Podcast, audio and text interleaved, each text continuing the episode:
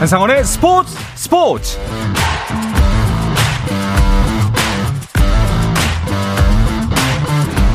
스포츠가 있는 저녁 어떠신가요? 아나운서 한상원입니다. 오늘 하루 이슈들을 살펴보는 스포츠 타임라인으로 출발합니다.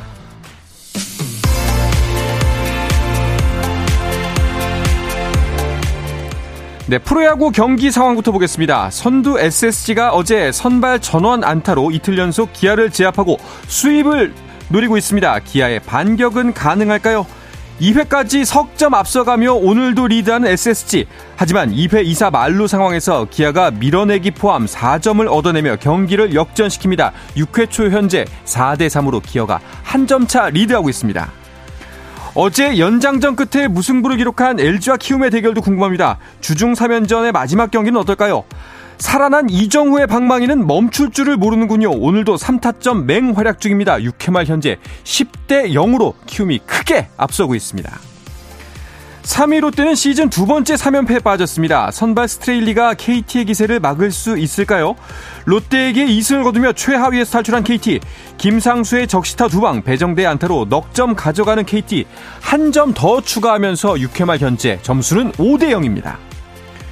한편 최하위로 떨어진 한화, 두산과의 경기를 이어가고 있는데요. 퓨처스리그에서 올라온 두산의 홍성대가 자신의 데뷔 안타를 적시타로 연결했고요. 양의지가 희생플라이로 주자까지 불러들이면서 2득점합니다. 7회 초 현재 그 점수 그대로 두산이 2대0으로 앞서고 있습니다.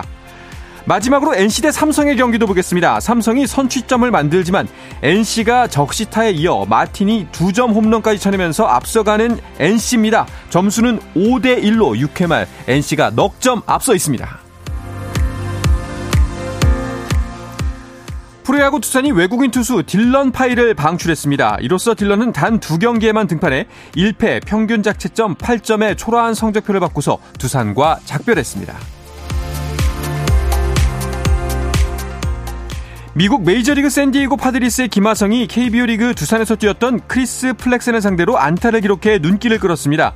김하성은 시애틀 메리너스와의 홈경기에 7번 타자 유격수로 선발 출전해 8대 0으로 앞선 7회 말 공격에서 플렉센과 만났는데요. 플렉센의 초구 직구를 공략해 깨끗한 좌전 안타를 쳤습니다.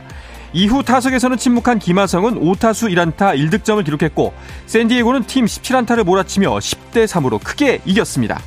한편 피츠버그 파이리츠의 배지환은 오클랜드 애슬레틱전에서 3경기 연속 멀티 출루를 기록했지만 팀은 5대 9로 졌습니다. 미국 프로농구 NBA 파이널에서 덴버 너기츠가 32득점, 21리바운드, 10어시스트에 역사적 활약을 펼친 요키치를 앞세워 두 번째 승리를 따냈습니다. 덴버는 파이널 3차전 원정 경기에서 마이애미 히트를 109대 94로 이겼는데요. 이로써 시리즈 2승째를 챙긴 덴버는 구단 사상 첫 번째 우승까지 2승만을 남겨놨습니다. 마이애미 히트는 요키치 수비를 담당한 센터 뱀 아데바요가 리바운드 17개를 따내며 분전했지만 전체적으로 제공권에서 밀리면서 경기를 내주고 말았습니다.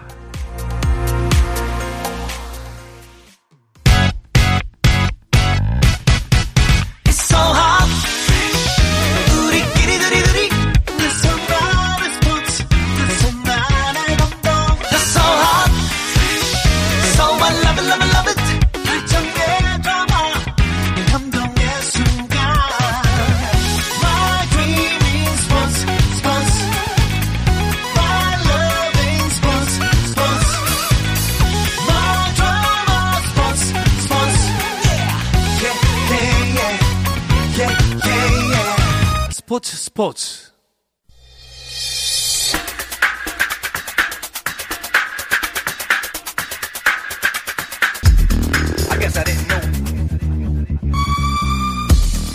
유럽과 한국으로 가는 이원 축구 방송 이건 김정용의 해축 통신 시작합니다. 먼저 풋볼리스트 김정용 기자 인사 나누겠습니다. 어서 오십시오. 안녕하세요, 김정용입니다. 네, 그리고 영국에 있어야 할 이건 기자가 오늘은 다른 나라에 가 있다고 하는데요. 이건 기자 안녕하세요. 어디 계신 겁니까?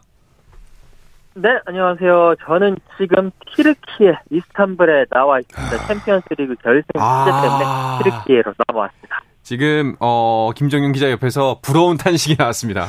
좋습니다. 좋을 것 같습니다. 그러게요. 너무 부럽네요. 네. 챔피언스 결정전, 결승전. 혹시 현지 분위기는 지금 어떤가요? 이제 조금씩 챔피언스리그 결승전 분위기가 이제 달아오르고 있는 상황입니다. 뭐 거리 곳곳에 깃발들이 걸려 있고 이스탄불 중앙에 있는 탁심 광장에는 챔피언스리그 트로피인 빅이어 큰 모형이 설치가 되고, 그리고 챔피언스리그 공인구가 함께 설치가 됐습니다. 많은 사람들이 그걸 배경으로 사진을 찍고 있고요. 그리고 이제 챔피언스리그 결승 팬파크 행사도 오늘부터 이제 실행이 됩니다. 그렇기 때문에 거리에도 그쪽으로 가는 팬들도 슬슬 보이기 시작하고요. 전체적으로 조금씩 챔피언스리그 결승을 향한 그런 임계점을 향해서 계속 올라오르고 있습니다. 아, 진짜 이게 열리는 튀르키예 진짜 부럽습니다. 이 아시아와 유럽의 중간에 껴있는 우리나라에서도 한번 열었으면 좋겠는데, 아니 정말 이거는 만약에 허락만 한다면은 돈을 내고서라도 보러 갈 수밖에 없는 경기잖아요. 아, 네, 그렇죠. 네. 물론 여느 축구 경기보다 훨씬 비싸긴 합니다만, 네. 그래도 그러고 싶은 마음이 굉장히 많이 드는 그런 경기고, 저도 자녀 학원비만 아니면 농담이고요. 네. 저희가 챔피언스 결승전 한번 취재해본 적이 있는데, 네. 이런 빅 이벤트가 있는 도시는 뭐 이스탄불에 원래 계신 분들뿐 아니라 두 팀을 응원한 축구 팬, 그 밖에 세계 곳곳에 축구 팬들이 모이기 때문에 굉장히 글로벌한 축구 축제가 되거든요. 그래서 아마 굉장히 특별한 곳에 이건 기자가 지금 계신 것 같습니다. 네. 챔피언스리그 결승전 맨시티와 인터밀란의 대결입니다. 그 현지에서 직접 보시기에 어떤 팀의 팬들이 더 많아 보이나요? 지금 일단 경기는 이곳 시간으로 토요일 밤, 한국 시간으로 일요일 새벽에 열립니다. 약 한 이틀, 3일 정도 남아 있는데요. 아무래도 이 이스탄불, 그 튀르키예 이스탄불이 이탈리아 쪽이 조금 더 지리적으로 가깝기 때문에 지금 현 상황으로서는 이탈리아 인테르밀란 팬들이 조금 더 많이 눈에 보이고 있습니다. 이제 목요일이니까 슬슬 들어오기 시작하는데 이탈리아 팬들이 조금 더 들어오고 있고요. 근데 이제 내일부터, 오늘 밤이나 내일부터는 맨체스터에서 날아오는 맨시티 팬들이 상당히 많이 있지 않을까 싶고요. 제가 뭐 들어본 바에 의하면 맨시티 팬들 중에서는 티켓이 없어도 이게 우리 팀의 사상 첫 챔피언스 리그 우승이 될지도 모르기 때문에 그 현장에 있겠다는 팬들, 그러니까 티켓 없어도 경기장 못 가도 경기장 앞에 가든지 아니면 팬페스트 현장에 가서 맨시티를 응원하겠다는 팬들이 많이 있기 때문에 나중에는 그 인테르밀란 팬들보다도 맨시티 팬들이 더 많아질 것 같습니다. 저 사실 이게 좀 이해가 갑니다. 경기를 꼭 못 보더라도 그 현장의 분위기를 느껴보고 싶거든요. 아, 네. 그리고 네. 거기 가면은 전 세계에서 온 축구 좋아하는 사람들이랑 말 잘 안 통해도 같이 뭐 술 먹고 뭐 같이 노래 부르고 되게 재밌거든요. 네. 네. 네. 그 만약에 아직 승부는 펼쳐지기 전입니다만 맨시티가 여기서도 우승을 하게 된다면은 트래블 달성인 거죠? 네, 그렇습니다. 프리미어 리그 잉글랜드 정규 리그에서 일단 우승을 했고요. 그다음에 FA컵에서 맨체스터 더비였는데 맨시티가 메뉴를 꺾고 우승을 했습니다. 2관왕이고요. 이번 챔피언스리그까지 우승을 하면 3관왕, 즉 트래블이 되는데요. 맨시티는 챔피언스리그 우승 자체가 없는 팀입니다. 그렇기 때문에 첫 번째 챔스 우승을 트래블로 달성한다면 굉장한 업적이 될 거고요. 과르디올라 감독은 그 감독 데뷔 시즌에 바르셀로나를 트래블로 이끈 바가 있는데, 두 개의 서로 다른 팀을 이끌고 두 번의 트래블, 이런 감독은 없었습니다. 그러게요. 그렇기 때문에 뭐 역대 최고의 감독 업적에 도전한다고 볼 수 있겠습니다. 만약에 그 업적을 담당한다면은 진짜 약간 소름이 돋을 정도인데, 앞서 뭐 말씀하셨지만 FA컵에서 맨유 더비로 펼쳐졌는데 이건 기자가 그 현장 가셨잖아요. 그 당시는 어땠나요? 네, 그렇습니다. 그 웸블리에서 열린 경기였는데 말씀해 주신 대로 맨시티가 2-1로 승리하면서 우승을 차지했습니다. 이 경기 사실 약간 양 팀의 관점이 다르다라는 것을 느낄 수가 있었는데요. 맨시티 같은 경우에는 상대의 메뉴를 이렇게 이제 정조준하는 것이 아니라, 이 FA컵 결승 경기는 우리가 이스탄불에 가서 챔피언스리그 우승을 하기 위한, 거기를 대비한 하나의 경기였다. 통과점이다. 그런 관점을 보여줬습니다. 네, 그러니까 우리들의 전략을 온전히 다 보여주면서 메뉴 정도는 살짝 누르고 갈 수 있다. 이 정도 못 누르면 우리 챔피언스 리그 가서 우승 못한다 라는 그런 자신감으로 똘똘 뭉쳤고요. 경기 전체적으로도 맨시티가 그래도 여유있게 경기를 하는 모습이었고, 반면에 메뉴는 우리는 지금 우승이 급하다, 일단 우리의 장점을 하기보다는 맨시티를 어떻게든 간에 끌어내려야 되겠다라는 그런 관점으로 맨시티 맞춤 전술을 들고 나왔습니다만, 뭐 골대도 때리고 하는 등 약간의 운도 따르지 않으면서 맨유는 맨시티를 꺾지 못하고 결국 맨시티의 우승으로 경기가 끝났습니다. 자, 여러모로 그 대단한 업적들이 걸려있는 이번 결승전, 맨시티가 과연 조심스럽습니다. 트래블의 가능성은 어느 정도라고 보세요? 일단 결승전에 승리 확률이 어느 쪽이 높느냐. 네. 인테르밀란보다는 맨시티 쪽이 확실히 높습니다. 뭐 한 70% 이상이라고 할 수 있을까요? 결승전에는 무승부가 없으니까요. 네네. 네. 전력상 일단 인테르밀란보다 확실히 압도적인 우위고요. 뭐 재력이나 그 재력으로 만들어낸 선수단의 질이나 전술의 완성도 모든 면에서 맨시티는 지금 세계 최강입니다. 그리고 이제 과르디올라 감독의 가장 큰 적은 과르디올라 본인이라고. 본인이 이제 너무 많은 생각을 하다가 전술적인 패착을 저질러서 지는 경기가 오히려 좀 많은데, 지금 이번 시즌에 맨체스터 시티는 패착을 저지르고 싶어도 못 저지릅니다. 이미 너무 완성된 팀을 스스로 잘 만들어놔서 네. 패착이라는 게 있을 수가 없다. 네. 그래서 뭐 가장 큰 적을 이미 없애버렸습니다. 뭐 소위 그런 얘기하잖아요. 감독이 이제 하던 대로 하면. 그렇죠. 네. 네. 선수들 모아놓고 자 오늘은 하던 대로 합니다. 네. 예, 이렇게만 해도 이미 세계 최강인 팀이다. 자, 그런데 맨시티 쪽에 악재가 있긴 있습니다. 워커가 부상으로 훈련에 함께하지 못한다는 소식이 있던데요, 이건 기자. 네, 바로 이 지점에서 혹시나 모를 펩 과르디올라 감독의 장고 끝에 악수, 오버싱킹, 조금 더 생각하는 그런 실수, 패착이 나올 분위기가 있습니다. 왜냐하면 그 말씀해 주신 대로 카일 워커 선수가요, 챔피언스리그 결승전을 앞두고 이제 훈련을 공개를 했거든요. 요 네. 훈련 공개를 했는데 여기서 부상으로 이제 허리에 좀 다쳤다고 하더라고요. 그러면서 워커가 훈련에 불참을 했습니다. 일단 워커의 상태를 좀 지켜봐야 될 것 같은데요. 워커가 이 경기, 그러니까 올 시즌 카일 워커가 맨시티 전체의 그런 밸런스라든지 여러 가지 그런 승리의 키를 쥐고 있는 역할을 했었는데, 만약에 카일 워커가 나오지 못한다? 그러면 맨시티가 요즘 잘 쓰고 있는 3-2-4-1 전형을 쓰는 데 있어서도 상당히 좀 문제가 생길 것이고, 이랬을 때 펩 과르디올라 감독이 어떻게 하지 이렇게 고민하다가 갑자기 뭐 다른 이상한 전술을 들고 나온다라든지 뭐 이상한 선수를 배치를 한다든지 이럴 수가 있거든요. 이런 부분이 이번 챔피언스리그 결승전을 앞두고 가장 큰 변수로 떠오를 가능성이 상당히 높습니다. 네, 많은 것들이 걸려있는 챔피언스리그 결승전, 오는 일요일 새벽에 만나보실 수가 있고요. 자, 그리고 축구계의 소식 좀 더 전해드리자면은 그 유럽 팬들의 관심이 크게 모이는 소식이 전해졌습니다. 굉장히 의외였어요, 사실. 메시의 행선지가 결정이 됐습니다. 네, 마이애미로 갑니다. 마이애미요? 네, 무슨 미국 농구 선수도 네. 아닌데 메시의 재능을 사우스비치로 가져갑니다. 네. 그 리오넬 메시가 미국의 인터 마이애미로 가는데요.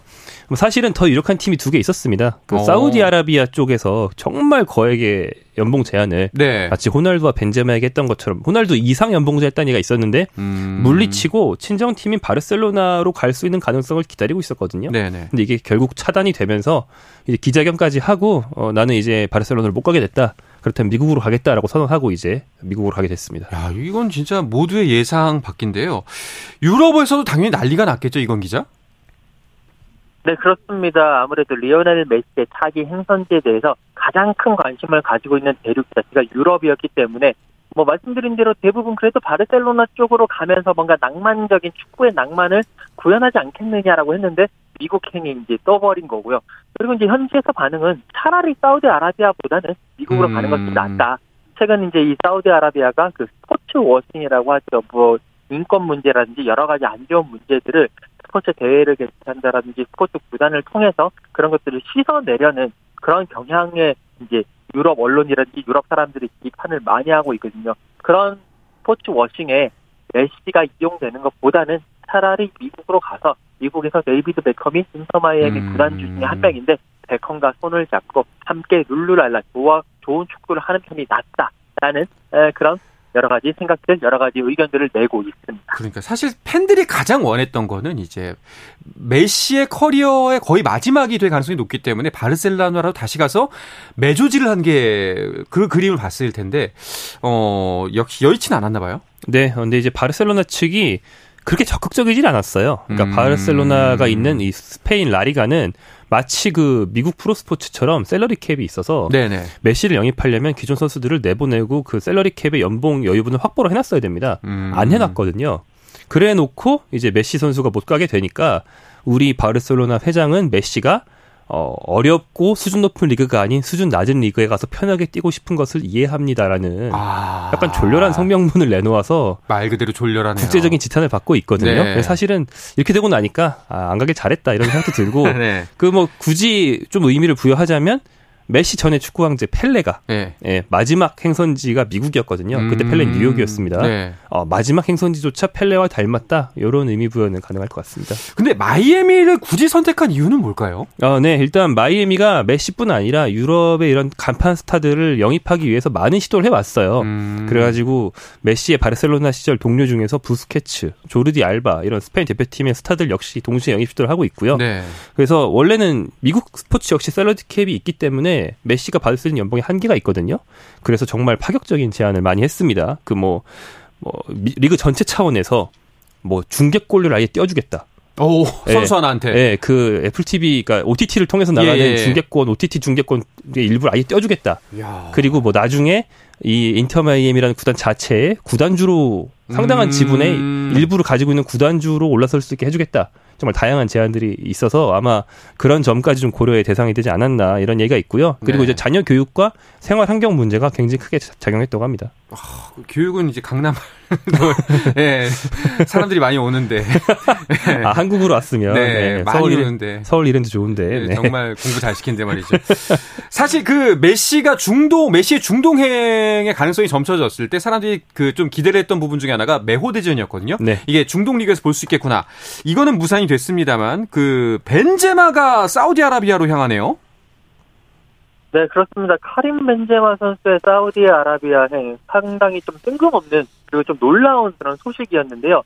벤제마와 레알 마드리드의 계약이 끝났는데 재계약이 유력하다라는 보도들이 많이 나왔습니다. 그런데 이 사우디아라비아의 알이티하드가 이 카림 벤제마에게 정말 거액의 연봉을 제안을 했습니다. 2026년까지 2년 계약을 하는데 2년 동안 이 돈을 5,500억 원을 주겠다라고 거의 지금 받는 금액의 몇 배를 주겠다라고 이렇게 제안을 했고 결국 카림 벤제마 선수 그러면 레알 마드리드가 계약 끝났으니까 깔끔하게 여기서 마무리 짓고 그냥 사우디로 가서 돈벼락을 받겠다라는 그런 결정을 내린 것 같습니다. 조금 아쉬운 게 벤제마 선수가 레알 마드리드를 대표하는 스트라이커였거든요. 그렇죠. 2009년부터 2023년까지 14년을 뛰었는데 마지막 마무리를 그래도 한 해 정도 더 하면서 갔으면 좋았을 것 같은데 일단 자본주의 세상이기 때문에 이 연봉의 가능은 어쩔 수 없습니다만 조금 많은 축구 팬들이 지금 돈에 팔려가는 것이 아닌가라는 그런 씁쓸한 시선을 보내고 있는 상황입니다. 씁쓸하긴 합니다만 또 이제 이쪽 리그에서도 나름대로 노력을 하는 게 계속해서 그 본인들의 리그를 키우기 위해서 여러 스타들 영입을 준비하고 있죠. 네, 그러니까 사우디아라비아가 그 어떤 축구를 통해서 여러 가지 정치적인 그런 논란을 희석시키기 위해 노력한다고 좀 전에 이건 기자 얘기를 해주셨는데 그런 노력의 결정판이 이제 월드컵 유치거든요. 월드컵 유치까지 가기 위해서 두 가지 단계가 있습니다. 첫 번째는 사우디아라비아 대표팀을 키우는 건데 네. 남미의 대회인 코파 아메리카에 사우디아라비아가 그 초청팀 자격으로 참가를 하기로 되어 있어요. 오. 예전에는 일본이 많이 갔었고 대한민국 대표팀도 북중미 골드컵에는 이제 예. 일종의 깍두기입니다. 깍두기로 참가한 적이 있는데 예. 이번에 사우디아라비아 차례입니다. 그만큼 후원을 하고 가는 거고요. 둘째가 리그를 키우는 건데 리그를 키우는 스케일이 굉장합니다. 사우디아라비아의 그 나라의 국부 펀드가 이 팀의 제일 명문인 구단 4개를 모두 최근에 산 다음에 네. 한 팀에 벤제마 같은 선수 3명씩 3, 4, 12, 12명을 영입하는 겁니다. 그래서 지금 호날두, 벤제마 이렇게 있고요. 은골로 캉테 선수 굉장히 유명한 선수죠. 또 곧 갈 예정이라고 알려져 있고요. 이런 식이다 보니까 손흥민 이름까지 나오고 있습니다. 그러니까요. 이게 축구 팀을 운영하는 게임이 있지 않습니까? 이건 게임에서도 네. 사실은 치트키를 쓴 그렇죠. 쇼미더머니가 필요합니다. 네, 좀 씁쓸하기도 하면서 좀 어떻게 이게 추이가 좀 나타날지 궁금하긴 합니다. 자, 손흥민 선수 이야기가 나와서 그런데요. 당장 손흥민 선수는 새롭게 선임된 감독하고 손발을 맞추는 게 중요해 보이는데요. 이야기는 잠시 쉬었다가 와서 계속해서 나누겠습니다.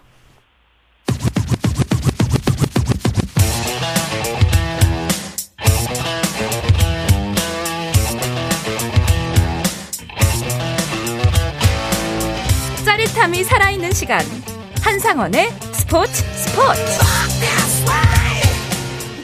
네, 유럽과 한국을 넘나드는 이원 축구방송 이건 김정용의 해축통신 듣고 계십니다. 풋볼리스트의 김정용 기자 그리고 오늘은 튀르키예 이스탄불에 있는 이건 축구 전문 기자 함께하고 있습니다. 이건 기자가 아무래도 튀르키예 이스탄불 현지에서 전화 연결을 하다 보니까 연결 상태가 좀 좋지 않은 경우가 있습니다. 청취자 여러분들의 양해 말씀 좀 부탁을 드리도록 하겠습니다. 자, 이건 기자 토트넘의 새 감독 결정이 됐습니다. 그 튀르키예로 넘어가기 전에 이 소식 들으셨죠? 네, 일단 정확하게는 이스탄불에 도착해서 핸드폰을 켠 상황에서 토트넘이 보도 자료를 보내서 그러니까 오피셜을 받고요. 그 이전에 계속 이 감독, 새 감독 선임에 대한 이야기가 나왔습니다. 토트넘이 셀틱을 이끈 안제 포스테코글루 감독을 선임을 했습니다.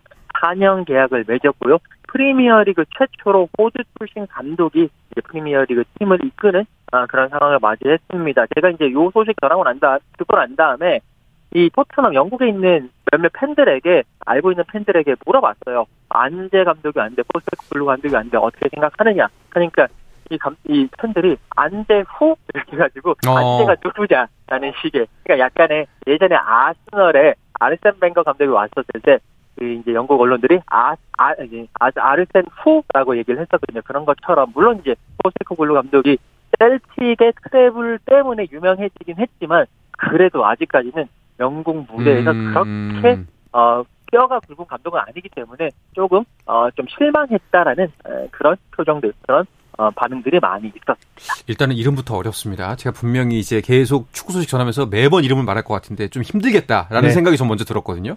포스테코글루 감독에 대해서 많은 분들이 잘 모르실 거예요. 약간 부연 설명을 좀 해주시죠. 네, 좀 전에 이건 기자 얘기해 주신 것처럼 호주 출신인데 태생은 그리스 태생이지만 호주로 이제 어린 시절을 건너가서 이제 호주계죠. 그래서 호주에서 선수 생활 쭉 하고 감독 생활도 쭉 하다가 일본으로 건너갔어요. 그래서 일본의 요코하마 팀을 지도하다가 셀틱으로 간 지가 얼마 안 됩니다. 그러니까 유럽 축구에 이제 발을 들인 지가 이제 한 4년 정도밖에 안 된 그런 감독인데, 그러니까 호주도 축구계에서는 아시아로 치잖아요. 네. AFC의 일원이니까. 네. 그러니까 넓게 보면 이 아시아 쪽에서 잔뼈가 굵은 감독이 정말 오랜만에 프리미어리그로 갔다라고 보시면 되겠습니다. 그래서 그런지 셀틱에도 일본인 선수가 5명. 호주 대표 선수가 1명, 그리고 우리 한국의 오현규 선수도 있잖아요. 그렇게 셀틱이라는 팀이 친아시아 이적 전략을 쓸 수 있었던 것도 이제 포스테코글루 감독을 비롯한 아시아를 잘 아는 사람들 때문에 그랬고, 그래서 이제 토트넘에도 손흥민뿐 아니라 더 많은 아시아 선수가 올 수 있지 않을까, 이런 기대들이 있는 거죠. 그렇네요. 그런 식으로 바라볼 수도 있겠네요. 혹시나 그 이건 기자가 바라보시기에 포스테코글루 감독 체제의 토트넘은 어떻게 펼쳐질 것 같다라는 예측을 해볼 수 있을까요? 저는 개인적으로 좀 비관적입니다. 포스테코글루 감독이 상당히 뭐 좋은 감독이고 셀틱에서도 좋은 성적을 내긴 했습니다만 이 감독이 이때까지 활동했던 무대는 아시아 그리고 스코틀랜드입니다. 하지만 이곳은 토트넘은 프리미어 리그입니다. 선수들이 이 포스테코글루 감독에 대해서 어떻게 생각할지 잘 따를지도 미지수고, 특히나 토트넘의 스타 선수들도 많고 눈이 높은 팬들도 많기 때문에 제가 감히 예상하건대는 포스테코글루 감독 올 시즌 중반에 하다가 엄청난 어려움을 겪을 가능성이 높을 것 같고요. 그에 따라서 토트넘도 그렇게까지 뭘 부활을 할지 안 할지 저는 안 한다는 쪽으로 조금 더 힘을 싣고 싶습니다. 좀 걱정스러운 이제 예측이 나왔는데 그래도 일단은 잘 되기를 한 마음으로 바라봐야 될 것 같습니다. 자, 일단은 손흥민 선수는 당장은 대표팀에 집중을 하게 되겠죠? 네, 귀국을 했습니다. 예. 프리미어리그를 비롯한 토트넘에서의 시즌을 마치고 귀국을 해서 국내에서 휴식을 취하고 있고요. 오늘은 이제 아버지가 계신 본인의 정든 곳인 이제 춘천으로 가서 유소년 선수들을 만났더라고요. 이렇게 좀 개인 컨디션을 조절하고 있고요. 손흥민뿐 아니라 뭐 이강인 선수, 뭐 김민재 선수 다들 뭐 환호 속에 귀국을 했고, 이강인 선수 요즘 원래 원체 인기가 많아요. 그래서 공항에서 엄청난 인파가 환영을 해줬고, 김민재 선수는 또 세리아 우승 메달과 세리아 최우수 수비수상을 들고 들어오면서 굉장히 우리가 뿌듯하게 해줬습니다. 이 선수들은 이제 대표팀 소집을 준비하고 있습니다. 그렇습니다. 자, 이제 6월에 A매치 2경기가 예정이 돼 있고요. 그리고 당장 눈앞에 내일 아침이죠. 우리나라가 U20 이탈리아를 상대로 4강전을 치르게 됩니다. 이건 기자, 이탈리아 팀이라는 것만으로도 일단은 부담이 좀 됩니다. 네, 뭐 이런 값으로 봤을 때는 이탈리아 뭐 대부분의 선수들 한 명을 제외하고는 모두 다 세리아 클럽 소속에 있는 선수들이고요. 이번 대회에서 이탈리아가 탄탄한 전력을 보여주고 있습니다. 2승 1패를 차지했는데 브라질, 이탈리아 그리고 나이지리아 같이 2승 1패 차지하면서 16강에 올랐고, 잉글랜드 누르고 콜롬비아 누르고 4강까지 올라왔습니다. 이탈리아가 이제 물론 이름값도 좋고 또 선수들도 탄탄하고 그렇긴 하지만 그래도 우리나라도 4강까지 올라온 만큼 꺾이지 않는 마음으로 경기를 펼친다면 충분히 좋은 결과가 있을 수 있을 것 같습니다. 그렇습니다. 자, 그리고 이제 경기가 내일 새벽 6시죠. 그런데 정말 오랜만에 길거리 응원도 예정돼 있죠. 네, 오랜만에 길거리 응원입니다. 네. 뭐 6시니까 그래도 아주 꼭두 새벽 3시 경기보다는 낫잖아요. 네, 네. 길거리 응원을 동참하실 수 있는 분들은 이제 밤새지 마시고 푹 잔 다음에 이제 나가서 길거리 응원 하고 나서 예. 뭐 출근이나 이제 등굣길에 나가실 수 있을 것 같고, 비 예보가 살짝 있는데 예, 안 오기를 제가 기도하면서 자겠습니다. 그러니까요. 그 시간이면은 뭐 지하철도 다니고요, 버스도 다닐 시간이니까 좀 편하게 광화문 광장에서 오랜만에 마음 있으신 분들 이 코로나 다 이겨낸 기념으로 길거리 응원도 해보시면 좋을 것 같습니다. 자, 이제 출근길에 많이 결과부터 들으시는 분들 많을 텐데 정말 기분 좋은 출근길이 되길 바라겠습니다. 자, 그리고 마지막으로 그 김민재 선수나 이강인 선수 관련해서는 이적 관련해가지고 업데이트된 소식이 있을까요? 네, 김민재 선수 메뉴가 첫 번째 타겟으로 김민재 선수를 노린다라는, 연봉 84억 원에 6년 대안을 할 것이다라는 그런 소식이 들어오고 있고, 네. 동시에 뉴캐슬이 김민재 선수 하이제킹까지 노리고 있다라는 소식이 있습니다. 그리고 이강인 선수는요, 아틀레티코 마드리드 그리고 에스톤 빌라가 경합을 펼치고 있는데 아틀레티코 마드리드 쪽으로 기우는 모양새다라는 그런 소식도 들어오고 있습니다. 아니 그러면은 그 맨유가 이제 구체적인 금액까지 다 제시를 했는데 그 뉴캐슬이 하이제킹한다는 건 중간에서 낚아챈다는 의미인가요? 원래 하이제킹이라는 말은 그런 뜻이죠. 예. 근데 뭐 정확히는 뭐 메뉴행이 뭐 거의 정해진 상태라거나 이렇지는 않으니까 예, 메뉴가 더 열심히 관심을 보이고 있는데 뉴캐슬이 참전했다 이렇게 보시면 되겠고, 네. 이 두 팀이 현재로서는 가장 적극적으로 관심을 보이고 있는 것 같고요. 김민재 선수 이제 다음 주에 훈련소 입소하거든요. 네. 훈련소 갔다 나온 뒤에 뭐 더욱더 많은 관심을 가진 구단이 만약에 더 붙으면 그 여러 팀 중에서 하나를 선택하게 되지 않을까 생각이 듭니다. 뭐 일단 짧게 한번 여쭤볼게요. 그렇다면 김민재 선수와 이강인 선수의 이제 이적이 가장 큰 국내 축구 팬들에 대한 관심사인데, 김정용 기자와 이건 기자 두 분은 각각 이 선수들이 어느 팀으로 왔으면 좋겠나요? 예, 김정용 기자부터. 좋은 것, 제 바람도 있지만 예상은 전 뉴캐슬이 예, 왠지 느낌이 오고요. 네. 이강인 선수는 아틀레티코 마드리드 설이 많이 있는데 그걸로 가면 좋겠습니다. 이건 기자는 어떠세요? 저의 바람을 얘기하자면 일단 이강인 선수는 아틀레티코 마드리드 갔으면 좋겠고요. 김민재 선수는 메뉴도 아니고 뉴캐슬도 아니고 맨시티로 갔습니다. 알겠습니다. 약간 정답을 말하신 것 같네요. 현답입니다. 네, 알겠습니다. 자, 이야기를 끝으로 이번 주 해축통신은 마치도록 하겠습니다. 이건 기자 취재 잘 하시고요. 영국으로 무사히 복귀하시길 바라겠습니다. 오늘 고맙습니다. 감사합니다. 네, 풋볼리스트의 김정용 기자도 고맙습니다. 고맙습니다. 네, 내일도 저녁 8시 30분에 뵙겠습니다. 한상원의 스포츠!